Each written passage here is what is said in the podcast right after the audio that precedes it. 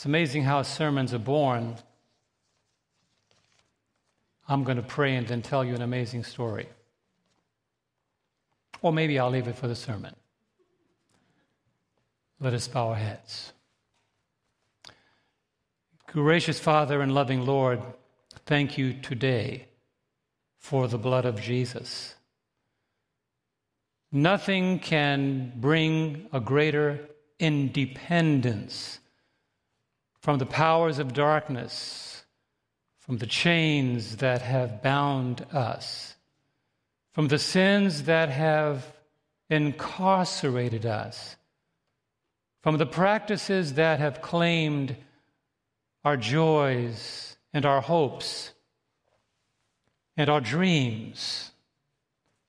And today, Lord, we pray as we revisit the declaration of our nation's independence that we find on that stage of the declaration of our dependence. And so, Lord, take this message now and shape it to the hearts and lives of those that are watching and those that are listening and our congregation here, that we might know nothing but the blood of Jesus can make the difference. In your precious name I pray. Amen.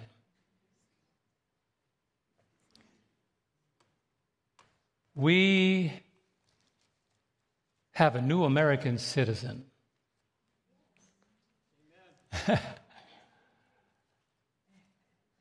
I don't often do this at this point, but I want the newest American citizen to stand right now. Can we say amen? Come on, wave that, wave that flag. Svieta was declared and swore her, her disconnect from Russia and her connect to the United States of America. She will always be by birth and experience and rearing and upbringing a Russian. She'll never relinquish that but she has chosen to become an American. And welcome to this side of the pond. Welcome to this nation where now you have the right, if the police pull you over, say, as an American citizen, I have a right to remain silent. so glad to have you. Praise the Lord today. I remember when my wife became an American citizen in 1991.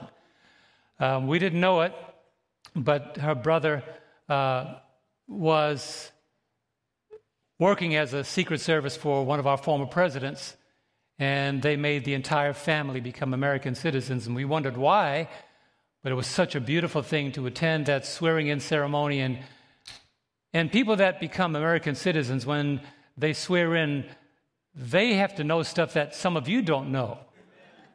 And uh, we had a wonderful celebration there at our church in Antioch, California. We lined all our steers with red, white, and blue banners in our house. And my wife had a red, white, and blue cake, and we said, Welcome to America. And she still has in her file cabinet her official document showing that she's an American citizen, and that all the rights and freedoms of this country from sea to shining sea are hers. But sometimes we take our freedoms for granted. Today I want to talk about the birth of our country and the rebirth of the Christian. I want to begin with a scripture that I know many of you have read before, but it's a powerful one. It comes from the book of John. John, if you don't know and understand the Bible, I would strongly recommend dive into to the book of John. John is that apostle that had such a connection with Jesus that he has left the breadcrumbs of his relationship with Christ to be our encouragement. In the latter part of the sermon, I'm going to bring out seven powerful points from John's experience with Christ that can become our experience in our Declaration of Independence. John 8:36 Therefore if the Son makes you free say it with me you shall be free indeed As we sit here today on the north on the south, on the east, on the west, by land, by ocean, by satellite. This nation is being protected by brave men and women who declared even their lives to preserve what many of us sometimes take for granted. America has a strange beginning. When you get a chance to peek at how your nation came to be, it will be a fascinating journey to find out how this fledgling country fit into the plan of God. America is not an arbitrary country, it is a country that God chose, as Revelation made it very clear. And the earth opened the mouth, opened its mouth, and helped the woman. At a time when religion became oppressive and overbearing in the continent of Europe, in various parts of that continent, when the Church of Rome had tightened its screws on those that they demand allegiance from, God opened the mouth of this country and brought wayfaring strangers at a time when they believed the world was flat.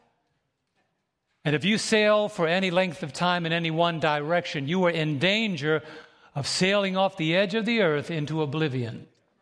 So something had to happen in that country to fuel them with the passionate desire to, to free the tyranny of Europe to free the tyranny of Rome and the tyranny of the British government, to come to America. And we go back and we talk about that journey. The three short, I think the Pinta, the, the, the Maria, and the Nina came to the shores of America, and our forefathers meander their way to the point where God gave them a footing. And eventually, out of that rubble, of anxiety and fear, this country was born. Sometimes when my wife and I travel around the world, we see buildings in certain countries that are older than America. We walk the streets of London sometimes, or we go to parts of other parts of the world, and we'll see a church that is older than this country, or a house that was built that is much older than this country.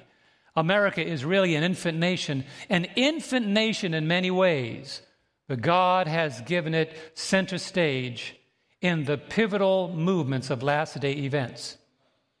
July 4th, 1776, became the most pivotal year in the birth of the United States of America. But when you study history, you find that it was not so much a birth but it was a deliverance, not just a birth. Men did not decide, well, let's go ahead and sail and find out where else we could establish a new home. They came to America not to start a new birth, but to experience a deliverance. You see, when you study the history of the American colonists, the American colonists protested the taxation imposed on them by Great Britain. The kings and the parliaments of England believed that they had the right to tax the colonies because many of the citizens, if not all of them, were formerly citizens in Great Britain. My wife is a child of Great Britain, born in Derby, England, so she understands that. But the colonists felt that once they declared their freedom from the country, that taxation shouldn't follow them there.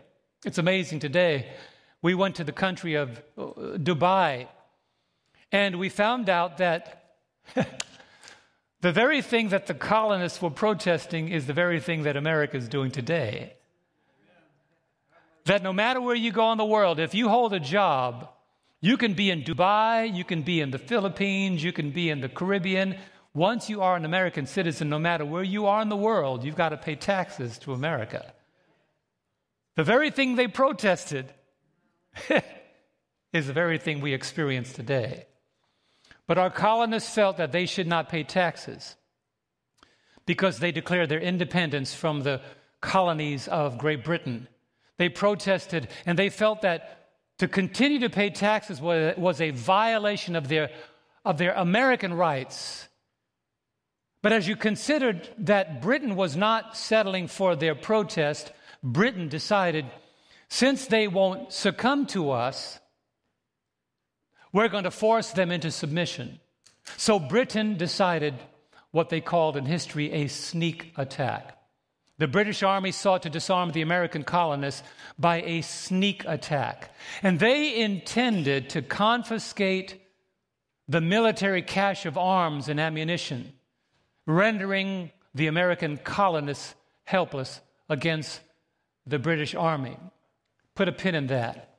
That is why today Americans are determined to preserve their Second Amendment right to own and possess firearms. It comes from that experience. Because if the British were able to disarm the Americans, they were sitting ducks to the power of a foreign government.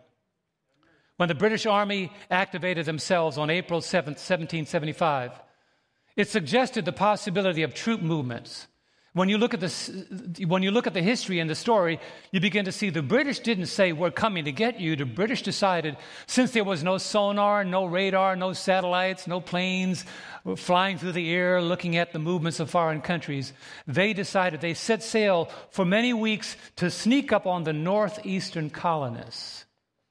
And a man by the name of Joseph Warren sent a man to warn the Massachusetts Provincial Congress at that time located in Concord, Massachusetts, that the site of the largest military cache of arms was at risk because the British were coming, the British were coming to confiscate all their weapons. Well, in the days before April 18th, a man by the name of Paul told a man by the name of Robert Newman, the caretaker of the North Church, still today it's in North Boston. He said, What I'd like you to do is send a signal to alert the colonists of the movements of the British Army. The instruction given is, is, historically known by the phrase one if by land, two if by sea. The caretaker placed two lanterns, and I want you to hear the story as it develops. You know, the beginning of the movie is always where the plot is established. The caretaker placed two lanterns into the steeple of the North Church in Boston to alert the colonists that the British were planning their attack by sea. The warning is historically known as the Midnight Ride of Paul Revere.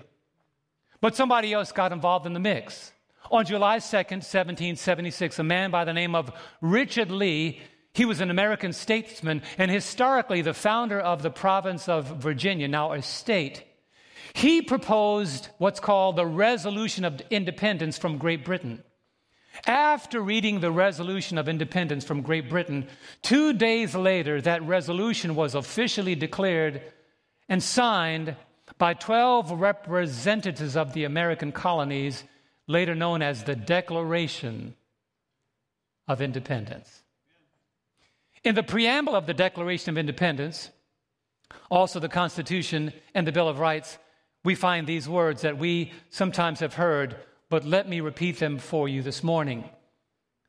We hold these truths to be self evident that all men are created equal that they are endowed by their Creator with certain unalienable rights, meaning you can't take these rights because you didn't give them, God gave them, and you don't have the right to take them. Can you say amen? That among these are life, liberty, and the pursuit of what? Happiness. Now, I'm a strange character.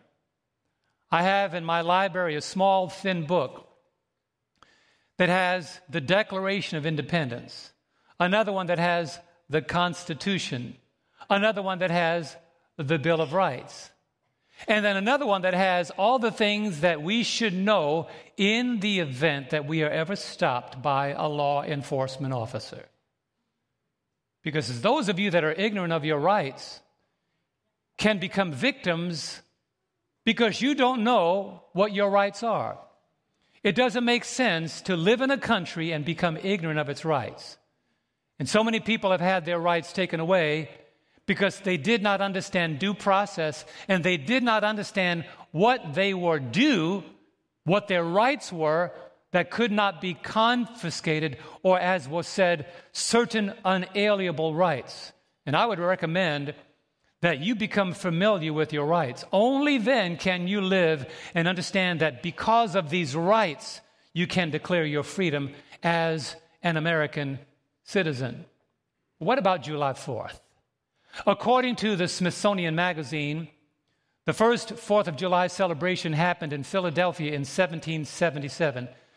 The Americans fired a cannon 13 times in honor of the 13 colonies.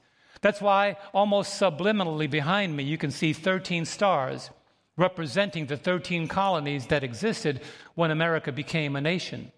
In 1778, France became an official ally of the United States through something called the Treaty of Alliance. Let me tell you what that was all about. You see, America was such a small nation, so limp as it were, not a great strength in our sense of military. We didn't have what we have today. We didn't have air power and, and ocean power and tank power and submarine power and all the things we have today. And France, beginning to value the things that they saw rising up in America, in 1778, France became our allies. And they stood with us and fought against the British because they signed a treaty of alliance.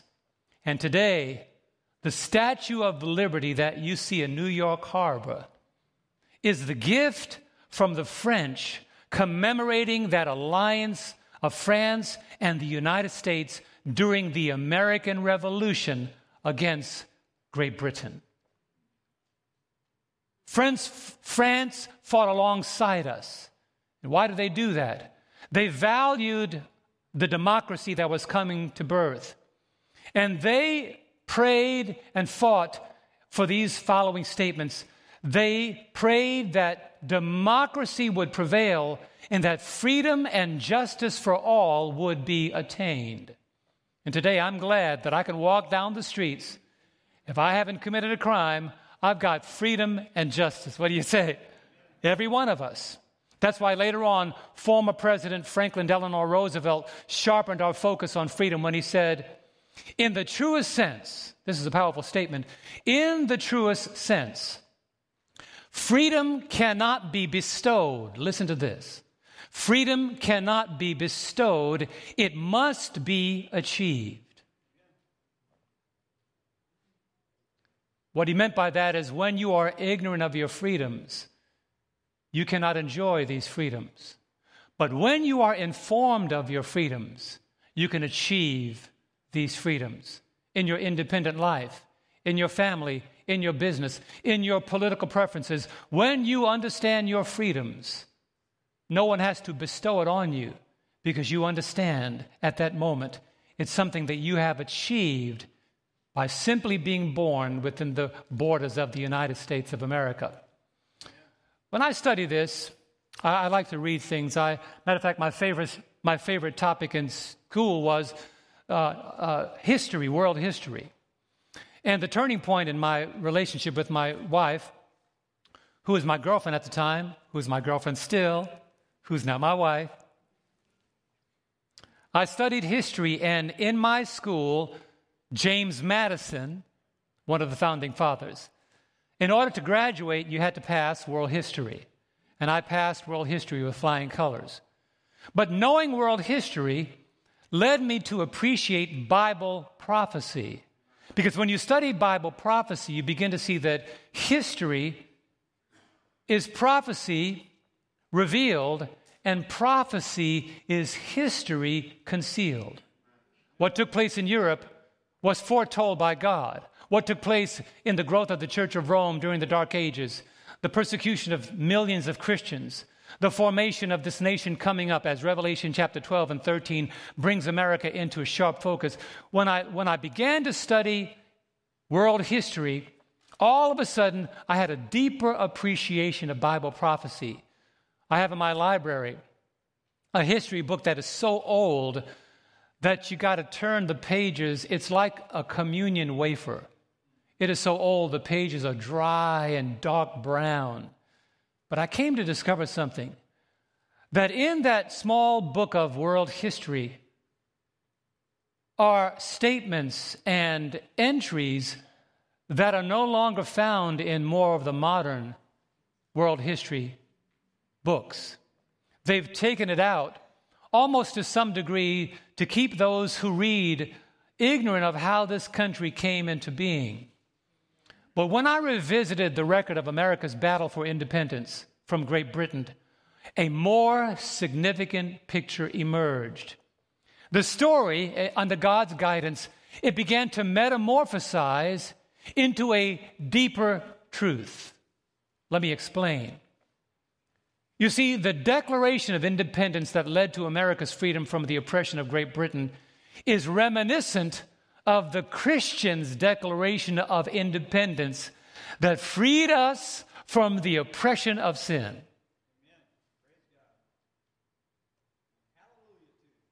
Thank you, Bob, for saying amen and hallelujah, and thank you, Jesus, for the whole congregation.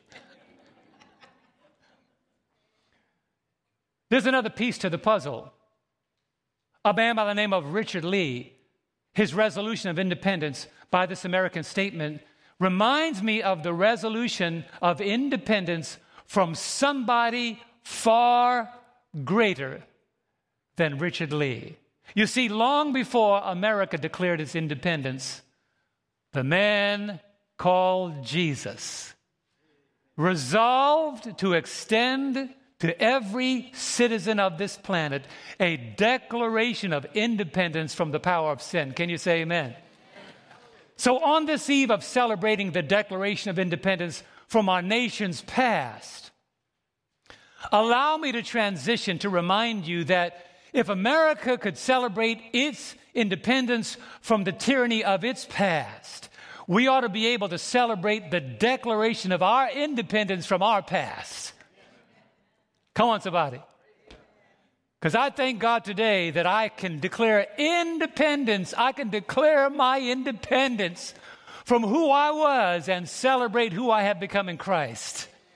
The Declaration of Independence. That's why I say it again.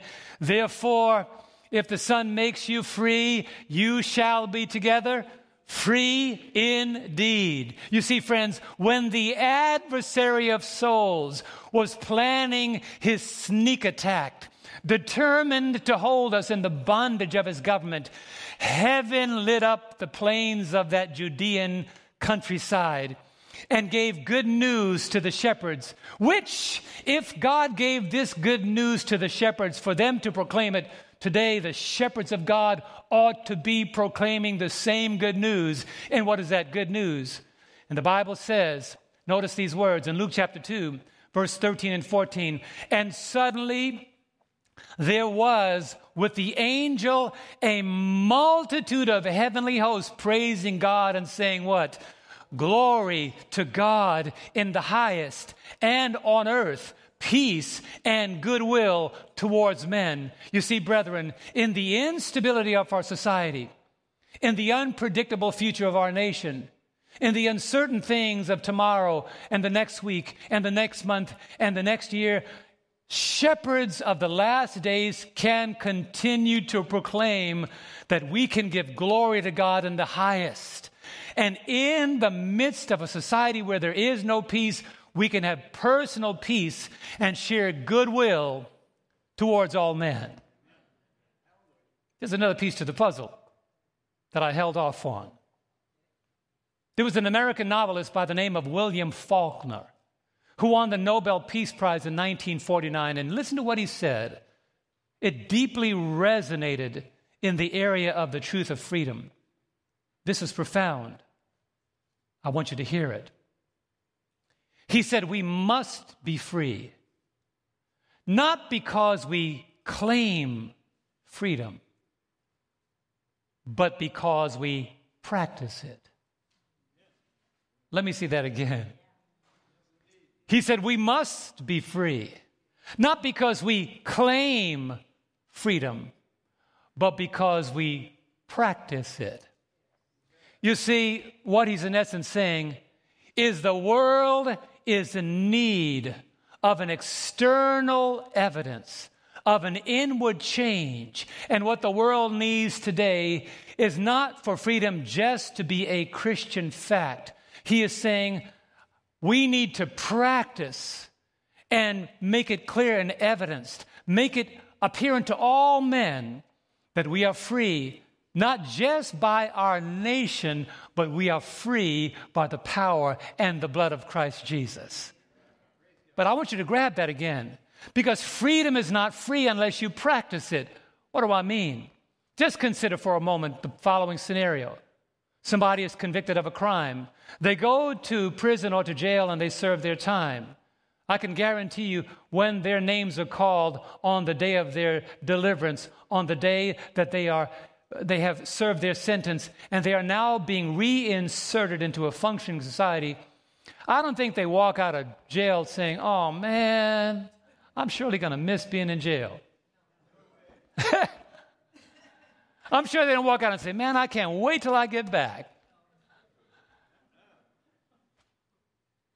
And in the very same way, when they walk out, and I've seen some displays, we've done prison ministry, and we have been in contact with people that are, are out, of, out of prison now. They've served their time, they've been reinserted into society. I remember receiving a phone call from a gentleman that had just been freed from uh, incarceration. He lived in the Midwest, but the upper North, not the, not the West West, but the upper mid- Midwest.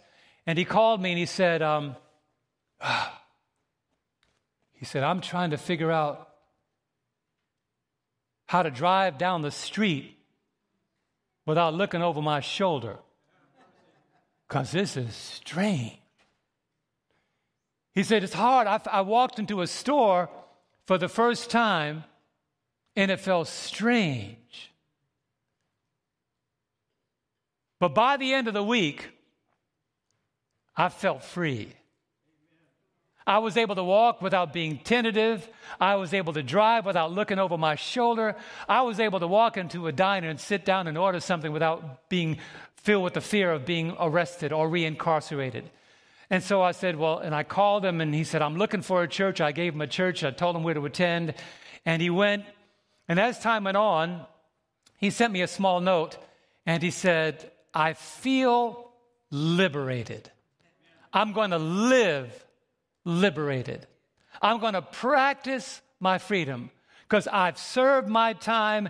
And because I'm free, I want to also be free in Jesus. You see, brothers and sisters, one of the sad notes of the Christian life is that we are not free because we won freedom for ourselves.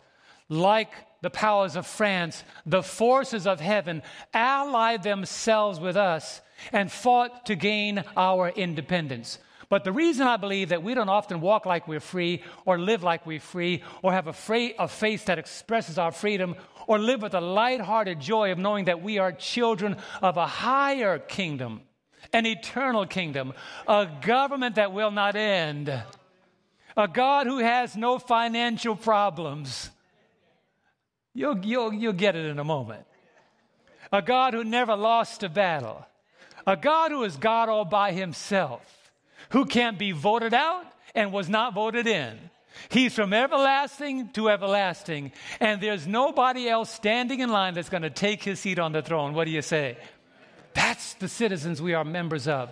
That's the kingdom that we are citizens of. By the blood of the Lamb, Jesus declared our independence, a fought battle, a battle that caused him to shed his blood, a battle where he chose to be silent so that one day we can express ourselves that we can share the good news of his freedom, that we can find that in the moments when the battle seems as though we will not win, that God has reinforcements, soldiers, angels excelling in strength that is ready to deliver our, his children and keep us free to declare our independence.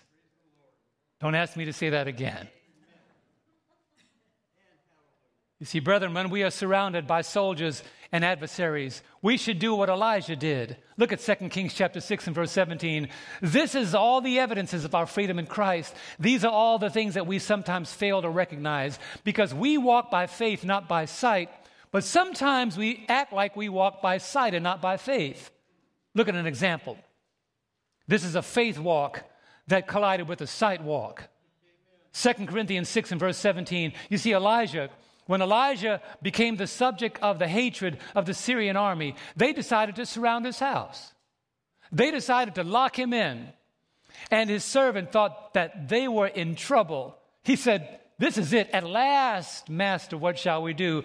But I love this passage. 2 Corinthians 6, verse 17. The Bible says, And Elijah prayed and said, Lord, I pray. What's the next words, friends? Open his eyes that he may see. Then the Lord opened the eyes of the young man, and he saw what we sometimes fail to see. And behold, the mountain was full of horses and chariots of fire all around Elisha all around Elisha. Let me make that clear. Some of you walk around like there's no army in heaven. Some of you walk around like you got to provide all your own needs. Some of us walk around like we got to win the battle all by ourselves. But God told me to tell you today that when you think the battle is too great, I'm going to say, my prayer for you is that God would open your eyes, that God would help you to see. That's why Revelation says, Anoint my eyes with eye salve that I may see. Can I contemporize that? When you can see the hope of your children, when you don't know that they're going to give their lives to the Lord, say, Father, open my eyes. That I can see you fighting a battle to win my children. You see, the prayer that God gave to Isaiah, he said, I will contend with those who contend with me and I'll save their children. Can somebody say amen? And I'm here today because the lady who raised me prayed before she died. She prayed that God would find this wayward young man in the streets of New York who went down the road of gambling and promiscuity and pool hustling and partying. There was a prayer that existed and continued to rise before God long after my mother's voice was silenced. And I'm here today because God still answers prayer. Because God knows how to fight battles when we can't fight battles for ourselves. But what am I saying to you? You cannot declare your independence if you fail to realize that God surrounds your life with chariots of fire, angels that excel in strength. Come on, say amen, somebody. When God fights a battle, He doesn't even need a whole lot of angels. He could send one angel. You remember the story? One angel killed 185,000 enemy.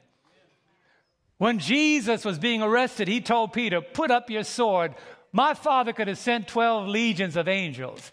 He said to Peter, Peter thought he had a weapon, but God had secret service. And he said to Peter, Put up your sword. My father could have sent 12 legions of angels. And when you count that up, God could have sent 80,000 angels to turn the Roman army into nothing but a pile of ashes. But you know why he didn't? Because his freedom was not important. Our freedom was. Somebody ought to say amen. He gave up his freedom that we might have our freedom. So, my brothers, in the trenches of your greatest battle, my prayer for you is, Lord, open their eyes. You see, brethren, that's significant because we just came through a vortex of political activity that caused our eyes to be looking in the wrong direction, looking to flesh and blood, arguing about this candidate versus that candidate. Yes, I said it. And we thought somehow if we vote for that candidate and this one lose, or that candidate wins and this one lose, that somehow our future is secure. That's not the security of the Christian. You see, we vote for Jesus. And there is no secret ballot that need to be recounted to keep him in office. Amen, somebody. They ain't no fixed machines keeping him on the throne. He's on the throne and there is no battle. Thank you, Bob. Come on, say it again. He owns the throne. Quoting Bob Eads. He owns the throne. Amen, somebody. So I ain't worried about what's going to happen in 2024 if I'm alive then. God give me the grace to be. I'm not worried about next week or next month or next year. Why? The Apostle Paul says it beautifully in Romans 8 and verse 31 when you are in the trenches of your battles, I pray God open their eyes. Paul says it this way What then shall we say of these things? If God is for us, say it with me, who can be against us? He who did not spare his own son, but delivered him up for us all, how shall he not with him also freely give us how many things? All things. As you sit here today, everything that, ha- that heaven has in stock is at your prayer, is at your disposal. I remember reading a story in one of Ellen White's writings, and she talked about when the people of God entered the kingdom of God. She said, In the future, there'll be those who will enter the kingdom of God. And she said, To the side as they entered the kingdom, she saw a, a, a room. And when they looked into the room, they saw all these beautiful things. And, and they asked the angel, What are these? And the angel said, These are blessings that the people of God never claimed. These are blessings they never asked God to bless them with. These are prayers that were never answered because they didn't pray the prayer. I'm saying to you today, when you are facing a battle, remember, if God be for you, no one can be against you. God doesn't need the approval of Congress to fight our battles. He's there 24 hours a day, Tracy, seven days a week, on my left and on my right. As a matter of fact, the psalmist says it this way the angel of the Lord encampeth round about those that fear him and does what? Delivers them. So, for those of you that fear tomorrow, I have a lot of people that come to me and say, Pastor, what's going to happen tomorrow? I don't know, but God does. And just as God told Israel, I'm telling you today, you see, God knows tomorrow. You know why? He's already there. You don't believe it? Ask the people in Australia. God's already there. When I preach here on Sabbath morning, in Australia, they're watching it on Sunday afternoon. They say, Pastor, when you preach on Sabbath morning, we're watching it on Sunday. God is already in tomorrow. Can you say amen? I spoke to my good friend Jim Rennie a few days ago, and he says, Happy day. He says, Happy day from tomorrow. God's already there. He's in New Zealand. God's already there. I love what I love what Second Chronicles says about those who fear tomorrow. Look at this. Second Chronicles chapter 20 and verse 17. This is beautiful. We have a God that never loses battle, but notice what he says to the saints of the last days. You will not need to fight in this battle. Know what he said to do? Position yourselves. Say that with me. Position yourselves. I'll tell you what that means in a moment. Position yourselves. Stand still and see the salvation of the Lord who is with you O Judah and Jerusalem. Do not fear nor be dismayed. Why? Tomorrow. What day, friends? Tomorrow. Tomorrow. Go out against them, for the Lord is with you. Ah, oh, shucks, I'm wasting my time. For the Lord is what? When? When? Tomorrow. He's with you now and he's waiting for you tomorrow. He said, Go out tomorrow, for the Lord is with you. Thank God that when I get to tomorrow, God is with me. What does he mean by position yourself? One of the reasons why we can't experience His blessing is we don't position ourselves. You know what it means by position yourself? Position yourself on your knees in prayer. I heard a story about little birds, little sparrows. Somebody once asked the, the, the, the, the racing question How does a sparrow endure heavy winds? And they go to sleep on the branches at night. And the winds are howling, and these little sparrows weigh less than a few ounces are sitting there, and they in the morning, they fly back to our bird feeder. And we said it was windy last night. Branches came down, and that same sparrow came back. Then how did they do that? Somebody once said, when sparrows sleep, they bend their knees. And when they bend their knees, it locks their claws and no wind on any amount can blow a sparrow off when his knees are bent. See, brethren, you got to position yourself on your knees. When your knees are bent, young folk, when your knees are bent, not when your eyes are bent. See, the world wants to bend your eyes to Instagram and Facebook and TikTok and Twitter and all that. The world wants to bend your eyes. God wants to bend your knees. When you position yourself on your knees, there you can claim the promises of God. There the battles of life are fought and won. Not only that, position yourself. Instead of looking at the problem, position yourself to look at the problem solver. Position yourself. Instead of focusing on all the things around you, look unto Jesus, the author and finisher of your faith. Position your eyes in the right direction. This week, my wife and I had a chance to talk to a dear lady in India. She kept sending a message to my wife I need to talk to you, I need to talk to you. So after we finished Wednesday night Bible studies, my wife said, Call her. So we FaceTimed her in India. It was nine, o'clock, nine or so in the evening here, and it was seven o'clock in the morning there in India tomorrow. And this lady was in distress. Her eyes told the whole story. Her eyes were red. Her face looked haggard and worn.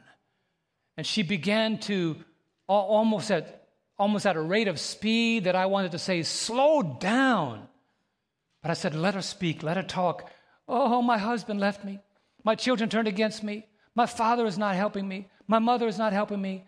They have all gained up against me. They don't believe what I believe. They have a different religion. They are persecuting me. My husband is lying to the courts. My friends have turned away from me. The community is run by Muslims. I'm a Seventh day Adventist Christian. I have no job. My money is running out in three months. I don't know what to do. And she was going and going and going, and she was crying and she was in agony and stress. I said, Let her go. Let her keep. And I said to her, Sister, listen, listen. And she dove right back into reciting all of her difficulties, all of her problems, said, Sister, listen, listen. And I looked right into the camera. Listen to me. Yes, and she pulled the phone close to her face. Yes. So what time is it there? She said, it's 7.30. I said, it's 9.30 here. Yes, Pastor, what do I do? She said, in three months, I'll have no more money. In three months, everything will end for me. What do I do, Pastor? I have no job. And she kept going. I said, sister, listen. Listen to me. You have spent all your time focusing on the left hand. But God said, I will uphold you with my righteous right arm your husband, your children, your mother, your father, your friends, those you work with, the money you have, the left hand. God says, focus on the right hand. I said, listen to me, say this, focus. She looked at him, she said, focus. I said, focus. She said, focus. And I began to recite, God poured into me like a water fountain, like a cup under my Niagara Falls. My cup was overflowing, and the promises of God came out of my mouth like a Gatling gun. Listen. One promise after the other came out in this lady's face. We saw, we literally saw her face go from agony to peace. We said, God is for you. No one can stand against you. Stand still and see the salvation of the Lord. I mean, we, we, the text from Genesis to Revelation, they were coming out like Praise God. And she, when she began to go back, and I said, Focus. She said, Focus, okay. Fo-. She said, Pastor, you're right. I've been focusing in the wrong direction. I said, Does God know when your money's going to run out? I said, Yes. God says, I, David says, I was young and now I'm old. I've never seen the righteous forsaken, nor their seed begging for bread. Do you think that God can do for you what he did for David? Yes. Focus. Looking unto Jesus, the author and finisher of our faith. Look to him and be saved, for I am God and there is no other. I took it to stories in the Bible. What did God do? He t- I said, God doesn't always take the fire away. Sometimes God has to heat your furnace seven times hotter before your adversary, adversaries realize that God has power even over fire that's seven times hotter. Nebuchadnezzar did not know God until the furnace was seven times hotter. So I said, oh, God's not going to take away your trials. God's not going to remove the battles. He's going to let your adversaries heat the furnace so that they can see the God that you serve. She said, My family member said, What kind of God do you serve that left you in this position? She said, My husband is lying to the courts. He's falsifying documents. I said, She said, What should I do? Should I falsify documents to win? I said, Never tell a lie to win. And when we finished that phone call, I said, Look for my email. And I sat down and sent her four pages of Bible texts, quotations, huh? Promises. My fingers were going, and by 11:15, I'm still writing these texts. I'm still writing these texts, and I emailed it to her. And when I was just about to email, God gave me one more, and I put it in there. God gave me another one. I said, I want you to read this. I want you to claim it. I want you to bow your knees, position yourself on the promises of God. I want to tell you, my friends, we've got to be a people that understand in these trying times how to position ourselves in prayer, how to focus our eyes, how to look away from the problem to the problem solver. How to see Jesus in our fiery furnace, Jesus in our den of lions. Somebody ought to say amen. Jesus who never lost a battle. And she sent me back an email Pastor, I received your email and I'm going to focus. I put it in steps focus, and I put seven steps. Then I gave her scriptures. God, let me tell you something. When God's word become the focus of your mind, God will open the floodgates and you shall be like a tree planted by the rivers of waters that bring its fruit forth in due season. You will be a light amidst the darkest circumstances and people will say, who is that person? What do they have that I need? That's why I love the preamble at the base of the Statue of Liberty. This ought to be our preamble. The poem given to us by France, this ought to be the words of the shepherds in the last days. This is what France wrote to America, but this ought to be our preamble. Give me your tired, your poor, your huddle masses learning to breathe free, the wretched refuse of your teeming shores. Send these, the homeless, tempest tossed to me. I lift my lamp beside the golden door. That'll be our, that ought to be our preamble. What do you say? That's why it's terrible when we look at immigrants as invaders. It is terrible when America becomes a country that looks at immigrants as invaders, when America would not even be a country if it were not for immigrants. You think our founding fathers were born here? Tell that to the Indians. America is a country of immigrants. Give us your tired, your poor, your huddled masses that are yearning to be breathed free. That's why I told this young lady, I said, You got to understand when burdens come, where to put those burdens. And David the psalmist said it so beautifully in Psalm 55 and verse 22. He said, Cast your burden on the Lord, and he shall sustain you. He shall never permit the righteous to be moved. Timothy Keller wrote, he said the great basis of Christian assurance is not how much our hearts are set on God. I love this, but how unshakable God's heart is set on us. I am so glad that God cannot be shaken. Where would I be if God can be shaken? Where would the church be if God can be shaken? We ought to wear God's promises like a swimmer wears a life vest. When you do that, all the water in the world cannot drown God's promises because God's promises in the midst of the ocean of trial and difficulty and the unknown will hold you up. Christians ought to grab onto God's promises and, and wrap themselves in it. Put the life vest of God's promises around you. And like the little cork that kept being hammered by the tail of a whale, that whale saw that cork and said, Pah! The cork came back up. And that whale looked at it and said, Pat! Cork came back up. And that cork said, You can hit me as many times as you want, but I'm going to come back to the surface. My brethren, when we are floating on the promises of God and recognize that God's heart is set on us in an unshakable way, only then can the perseverance that we need in the last days be a part of our experience. When we wear God's promises like a vest, we begin to embrace something called perseverance. Oswald Chambers said, Perseverance is more than endurance. One of my favorite writers. Perseverance is more than endurance. It is endurance combined with the absolute assurance and certainty that what we are looking for is going to happen. Let me say that one more time. You probably didn't get that. Perseverance is more than endurance. Perseverance is the endurance combined with the absolute assurance and certainty that what we are looking for in Christ is going to happen. That's why the Apostle Paul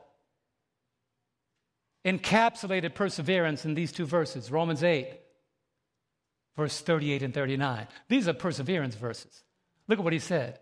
For I am persuaded, for I am persuaded that neither death nor life, nor angels, nor principalities, nor powers, nor things present, nor things to come, nor height, nor depth, nor any other created thing shall be able to do what, friends? Separate us from the love of God which is in Christ Jesus our Lord. And I say amen to that. Nothing is able to separate us. And believe me, the devil has tried. Sometimes I felt my hand letting go of Christ's hand, but I've never felt Christ's hand letting go of my hands. Sometimes I felt my feet going in the wrong direction, but then I heard that Jesus turned around and followed me to bring me back. Sometimes I saw myself walking down the wrong path, and I said, Where is God? I only see two footprints. And the writer said, That's when God was carrying you. Why am I preaching this way? Because we haven't seen anything yet. The declaration of independence we enjoy as a nation, but one day the very things that we treasure will be taken away temporarily. But God's declaration of independence can never be revoked by any human agent. And in the midst of all of our battles, persuasion is the act of transferring our convictions into our actions.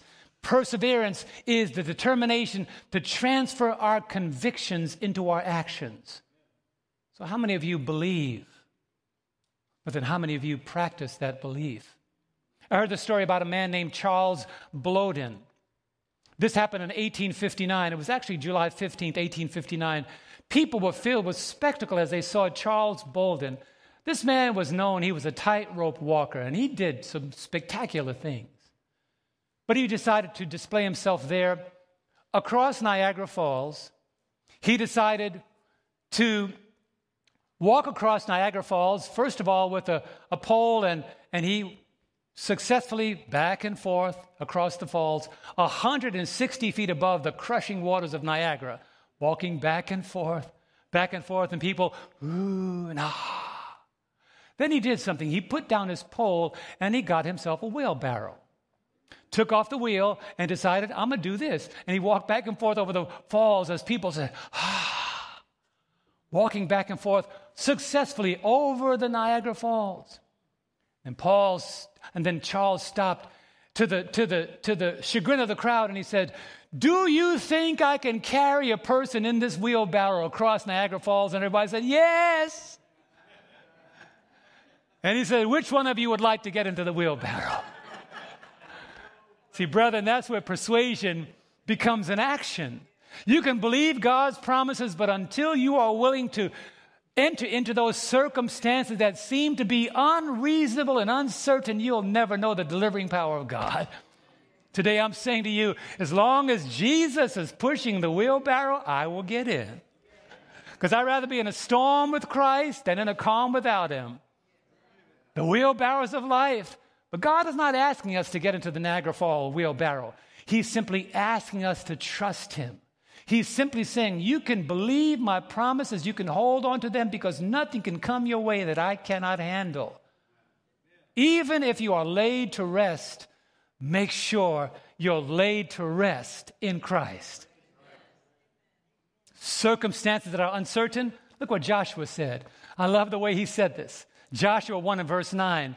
He says, Have I not commanded you? This is the commandment that we keep forgetting. We know about the Ten Commandments. Allow me to introduce you to the eleventh. Have I not commanded you? What is the eleventh commandment? Be strong and of good courage. Do not be afraid, nor be dismayed, for the Lord your God is with you, what? Wherever you go. Amen? So allow me to wind up with these seven quick points. You see, Jesus has a declaration of independence. The preamble is If the Son therefore shall make you free, you shall be free indeed. Free from what? First of all, let me introduce you to the God that has power over distance. The God that has power over distance. We find in the story of the Bible, in the book of John, a Roman official that came to Cana asking Jesus to heal his dying son. What happened was Capernaum was about, the, the, the, the, Roman official lived about 20 miles away in Capernaum. Jesus was in Cana, 20 miles away from Capernaum. What did the Lord say to him? What did the Lord say to him? Here's what he said Jesus said to him, Go your way, your son lives. John 4, verse 50.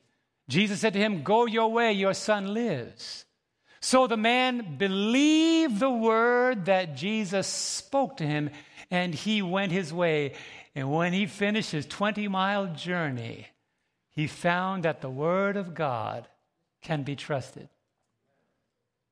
Now, what Jesus is this? Jesus can heal at a distance.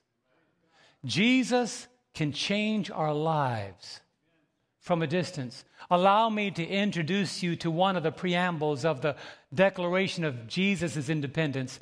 I am the Jesus that has power over distance. Uh,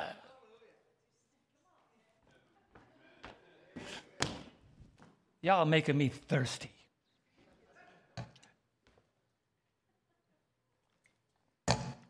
Jesus doesn't have to be in your house to straighten things out in your house. He could be on the throne controlling the universe and said, I heard you, Ricky. I heard you, Brian. I heard you, Bob. I heard you, April. I got it. Don't worry about it, Pamela. He is the God who doesn't need to be there. He can take care of things at a distance. Can you say amen? We serve a Jesus who has power over distance, but we also serve a Jesus who has power over time. You may remember the man by the pool of Bethesda. That man was there for 38 years. Don't miss what I'm saying. Some people have been battling in their lives for decade to decade to decade over habits that have bound them. But time is no factor to Jesus. Because when he came to the pool, of Bethesda, he saw a man laying there with excuses, one after the other. People always get into water when the angels move the water, and Jesus said, Do you want to be made well? What did Jesus do? John 5 and verse 8. Jesus said to him, Rise, take up your bed and walk. You know what happened? It did not matter how long the man was there. When Jesus said, Walk, he walked. What am I saying? What are you saying, Pastor John? Break that down. Okay, you've been praying for your kids for 10 years. Maybe you've been praying for them for 20 years. Maybe, you, maybe you've been praying for 30 years. Maybe you've been wondering for 40 years where your life is going to go. But let the man who was in that position for 38 years tell you that time is not a factor for Jesus. He has the power over time. Amen, somebody. But not only that, we serve a God who has power over quantity. What do you mean, quantity? Quantity? Quantity? I read a story somewhere where Jesus was confronted by a multitude of 5,000 people. A multitude of 5,000 people, and all they had was five small loaves and two meager sardines. Sardine sized fish, a little boy's lunch. Jesus has power over quantity. What did the Lord do? What did the Lord do? John 6, verse 9 and 10. The God who has power over quantity. There is a lad here who has five barley loaves and two small fish. But what are they among so many? Then Jesus said, Make the people sit down. Now, here, now there was much grass in the place. So the men sat down, in number about 5,000. That's just the men. If you count their wives and children, it could have been upwards of 15,000 people. What did the Lord do? He raised those loaves and those fishes and asked God to bless it. What am I saying to you today? How could God do so much with so little? Math is not a problem to Jesus. Some of you think you have so little that God can't do anything. Math is not a problem to Jesus because lack is not enough to cause Jesus to worry about disability. He can take a little and make it a lot. He can turn little into much when your life circumstances call for it. Little is much when God is in it. Little is much when God is in it. I'm telling you this because some of you struggle in these areas. You think that you've been in this situation for so long, God can't change it. You have so little, God can't bless it. You don't know what to do. God has seemed so far away when you're in your problems, but God can work on your life at a distance. But not only that, God is not only the God of quantity, but God is the God of quality. Quality. I remember the wedding at Cana. When we went to Israel a few years ago, I performed a wedding rededication ceremony in a church in Cana of Galilee. We had all the wedding couples standing there, all the married couples, and we rededicated them. And we brought back some grape juice, some non alcoholic wine from Cana of Galilee. And we used it quickly before it ferments. Didn't want to get wholly drunk, didn't want to get drunk at all. But why am I saying God is a God of quality? In the wedding of Cana, weddings lasted seven days at a time, seven days at a time, and the guests were drinking and drinking and drinking, not getting inebriated, not getting drunk, but they knew that they knew that they were running out of their supply. What did Jesus do? What did Jesus do? He showed up seven days later. And look what he did. John 2 and verse 10. And he said to him, Every man at the beginning sets out the good wine, and when the guests have well drank, then the inferior. But look at this. You have kept the good wine until now. What am I saying to you, friends? When you think the best of your life is behind you, we serve a Jesus who saves the best for last. Amen? You wonder why you are the way you are now? You thought your life was going down the wrong path and there was no chance of turning it around. Jesus steps in into the wedding of your life and turns it around, and your present circumstance is far greater and far better than it was seven years ago. Can I get a witness? Jesus saves the best for last the God of quality. He can multiply the God of quantity, give you the best at the end of the feast and turn your life around. But not only that, we serve a God who has power over nature. You remember the disciples when they were on the Sea of Galilee and the winds were tossing their boat and Jesus was asleep in the back of the ship. They thought that they were surely goners. But I want to tell you, they forgot Jesus was on board. He is not only the power, the God of quality and quantity, but He is the God who has power over nature. What did our God do? The Bible says in, in Mark chapter 4 and verse 39 Then he arose and rebuked the wind and said to the sea, Peace be still. And the wind ceased, and there was a what, friends? A great calm. What am I saying to you today? If Jesus can calm the storms in the life of his disciples, he can calm the storms in our lives. But When he calms those storms, We've got to, by faith, declare our independence from fear of storms.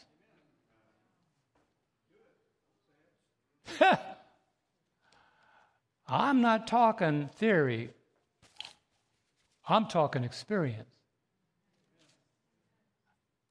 Is God a God of quantity? Oh, yeah. Is God a God of quality? Mm hmm. Can God change my life from a distance? He has. Can he control circumstances that are out of control? He did. And if God can calm the storms in the lives of his servants, God can calm the storms in your life.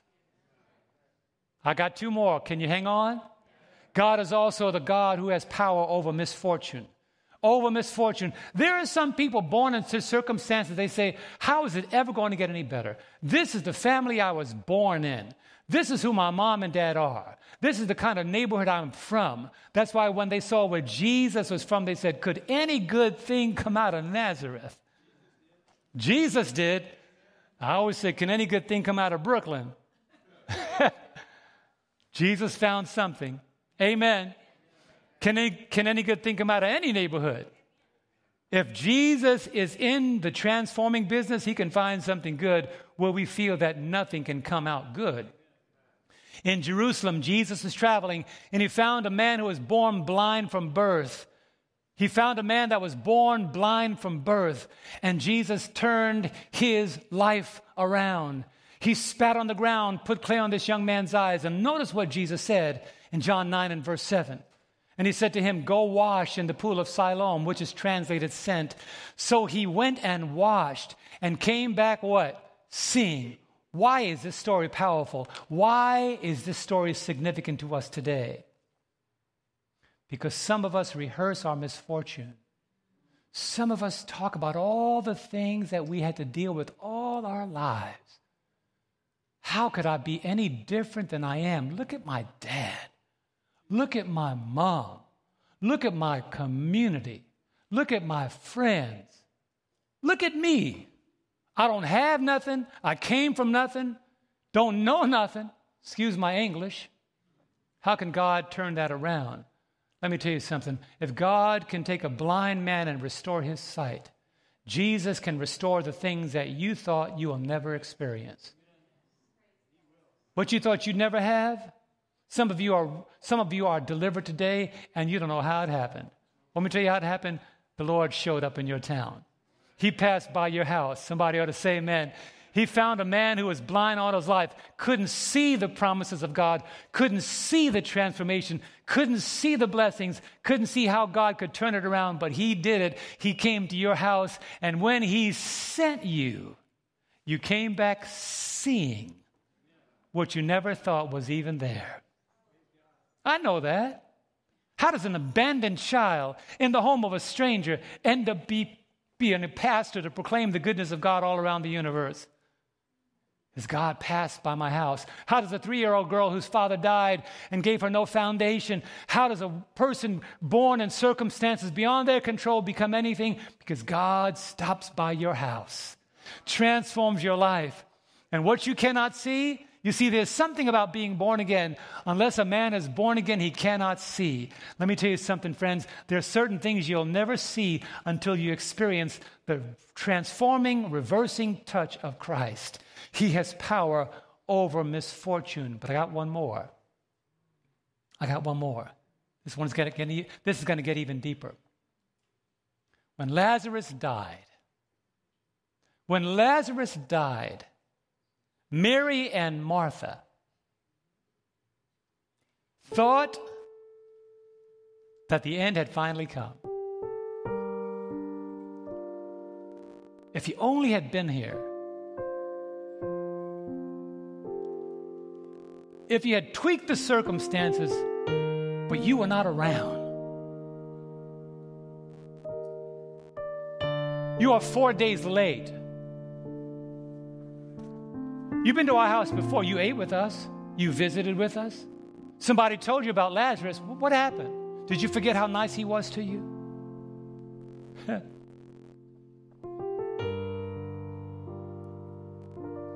and Jesus said, Just show me where he's buried. Now, why is this important to me? We just laid to rest a 31 year old girl. One day God is going to say, Show me where she's buried. And God is going to say, Death, your expiration date has come. Can somebody say amen? God said, Death, today is your death day. God said in John 11, verse 43 and 44, Now, when he had said these things, he cried with a loud voice, Lazarus, come forth. And he who had died came out bound hand and foot with grave clothes. And his face was wrapped with a cloth. And Jesus said to them, Loose him and let him go. Brethren, when death comes, we are sure that that's the end of the story. But I'm going to tell you today, I'm going to tell you today, Jesus can change any circumstance. You see, I'm not a Christian because I found a way to get free. I'm a Christian because Jesus set me free. I'm not a Christian today declaring that my nation is a place that has independence. I am saying today I'm a citizen of a kingdom that has never been under anybody's bondage. I'm declaring my independence today. I'm proclaiming my declaration of independence from impatience. I'm going to wait on Jesus. Sometimes He saves the best for last. I'm declaring my independence from fear. Jesus can answer the most earnest prayers from a distance. I'm claiming my independence from asking Jesus when, because time is not a factor to try Christ. He can change your circumstance no matter how many decades pass by. I'm declaring my independence from saying, Lord, I don't have enough money. How am I going to do that?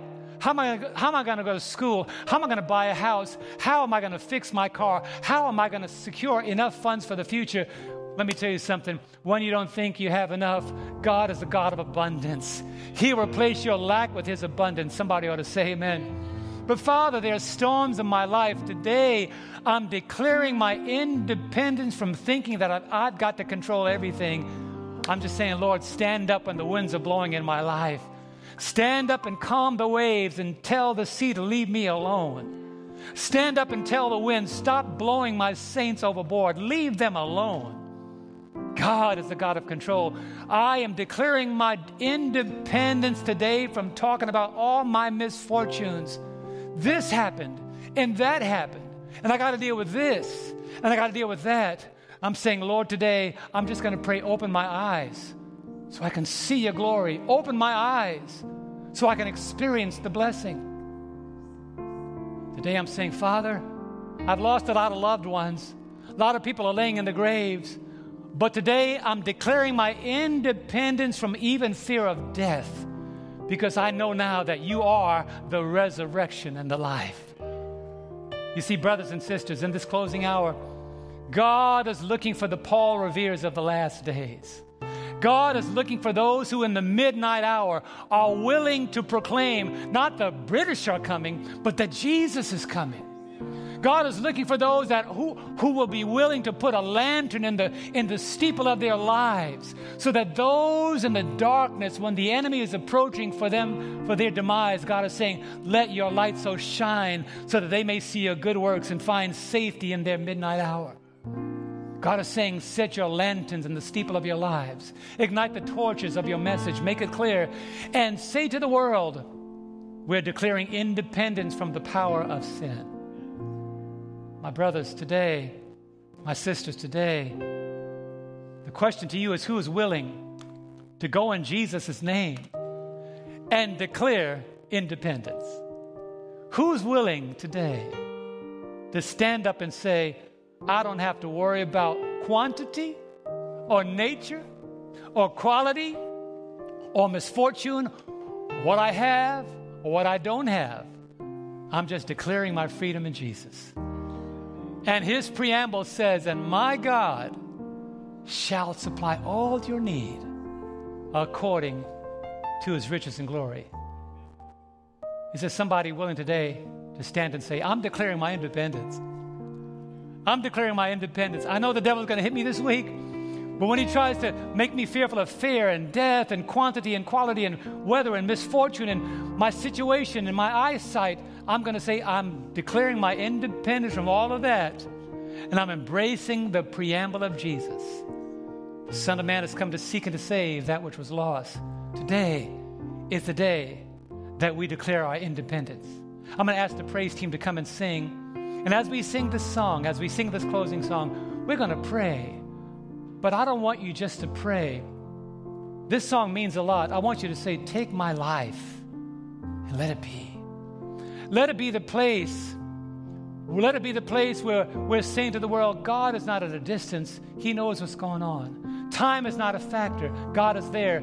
Quality and quantity, He's got it taken care of. He can open your eyes. He can turn, He can save the best for last. He can calm the storms. Somebody today needs to put a lantern in their steeple and proclaim that Jesus is coming because we are living in the midnight hour. Let's sing the song together, and then we're going to pray. I'm going to make an appeal, and then we're going to pray. Let's sing.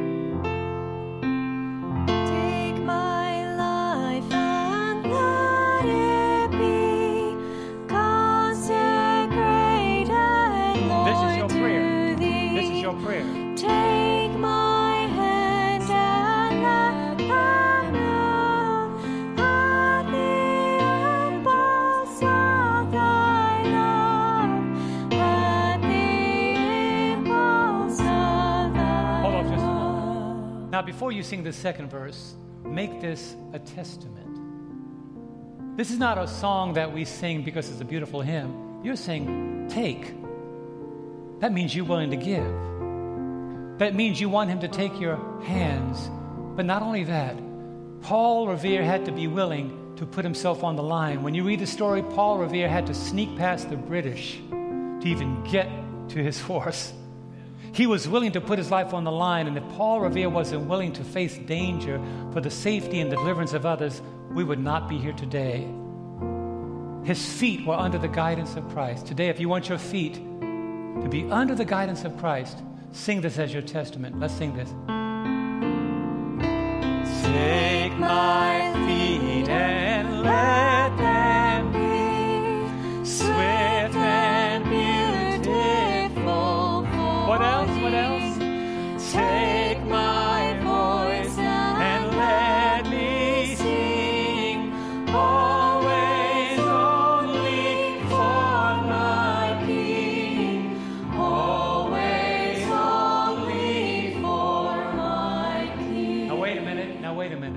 We're gonna be swift, take our feet in our hands. But somebody's got to say, as Paul did, Jesus is coming. Jesus is coming. This requires lips. This requires hearts. This requires lives. This requires those who want everybody to know that deliverance is on the way. Can we give our lips to Christ? Let's sing that today. Take my lips and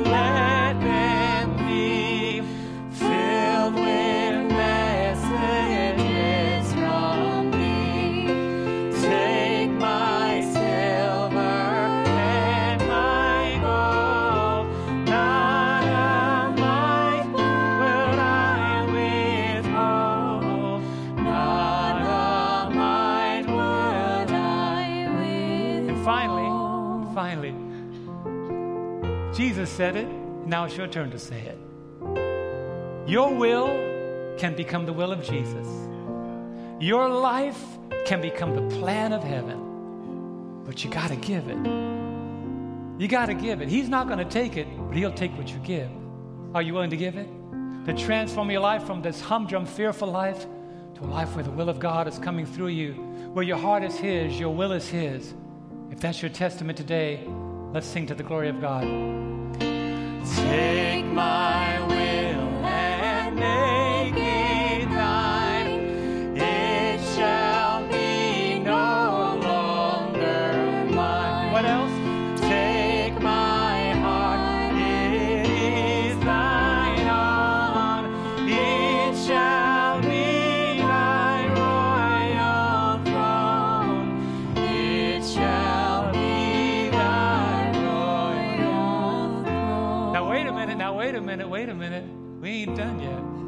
Some of you don't know how to love. Some of you have never loved anybody but yourself.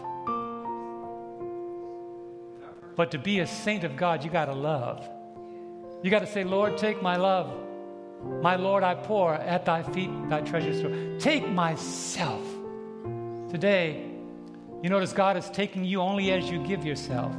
If you want your love to be like the love of Jesus, like the power of heaven, let's sing this to his glory. We give you our love. Take my